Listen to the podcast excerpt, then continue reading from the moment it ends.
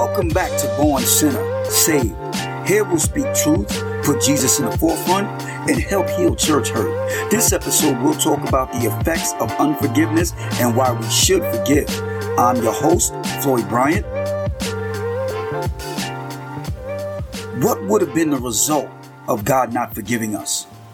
What would have happened in history if Esau didn't forgive Jacob? Have you ever thought about the purpose of forgiveness and what it does for you? I remember when I was a child, my dad would tell me he's coming to get me on the weekend. So when Saturday came, I was ready, sitting at the window, and he wouldn't show up. No call, no show.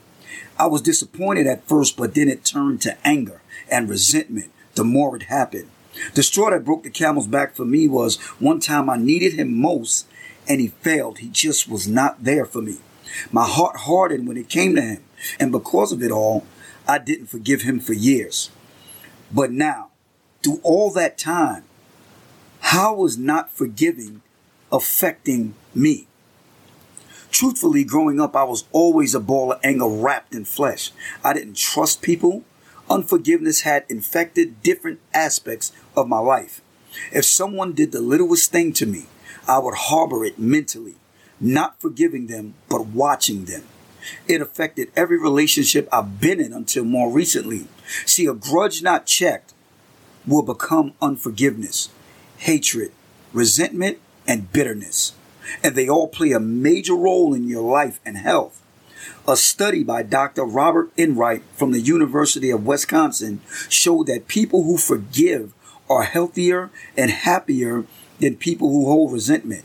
Also, forgiving people are less likely to have a bunch of illnesses, while less forgiving people suffer more health problems. Now, according to Everett L. Worthington Jr. at Virginia Commonwealth University, University in Richmond, forgiveness helps with stress management. Not forgiving incubates anger, hostility, and stress. These not only impact physical health, but mental health as well.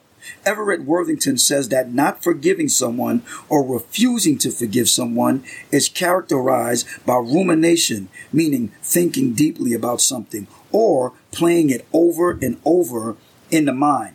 If it's not, if it's done in anger, hopelessness, depression, and anxiety, it'll lead to psychological disorder and can eventually cause anger disorder.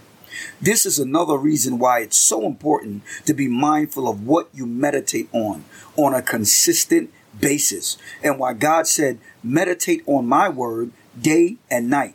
Joshua 1 and 8. Don't focus on wrong or violations someone has done to you, even though it hurts, but forgive them because it's mainly for you. And that unforgiveness can take root and grow and infringe on every part of your life even when you don't realize it. It's, it's going to show up some way, somewhere, and somehow. Now, think about unforgiveness happening to an entire race of people. How would that people look? Think about it spreading through a family. How would that affect them? Imagine being a father that gets upset with a child for doing or saying something they didn't agree with, or a child upset and angry with the parent. Imagine it all leads to unforgiveness and a breakdown in communication until finally you just stop talking to each other for years. Sad, isn't it? You'll miss out on precious time that you can't get back. Not forgiving is not worth it. What it does, how it can affect everyone around you. A great way to be is like the dad in Luke 15, 11 and 30 through 32. Better yet, this is what forgiveness looked like. John 3:16. For God so loved the world that he gave his one and only son, that whoever believes in him shall not perish but have eternal life. Or Matthew the 27th chapter through the 28th chapter. Chapter. Jesus died that we may be forgiven. Imagine if he didn't. Imagine if God wasn't willing to give his son there would be no chance for us to have a relationship with Him or even get to heaven at all. Unforgiveness is like that friend that says, let's go bust Bobby's house windows. And when you get caught, he's nowhere to be found. That's unforgiveness. Years later, you can't even remember why you're angry and not forgiving a person. If you've been wronged by a church or church member, forgive them.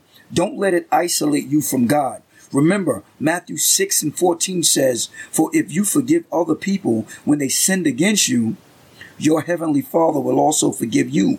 But if you do not forgive others their sin, your Father will not forgive your sins.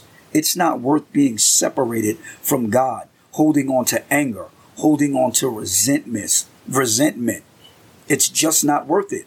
This is the takeaway that I want you to take away from, from this podcast. Search your heart for unforgiveness. Search your heart this week for unforgiveness. Write it down in a journal or a notebook. Pray about it and ask God to remove it. You guys, I love you. You have a great day. If you like what you've heard and want to hear more, subscribe to Born Sinner Saved Podcast.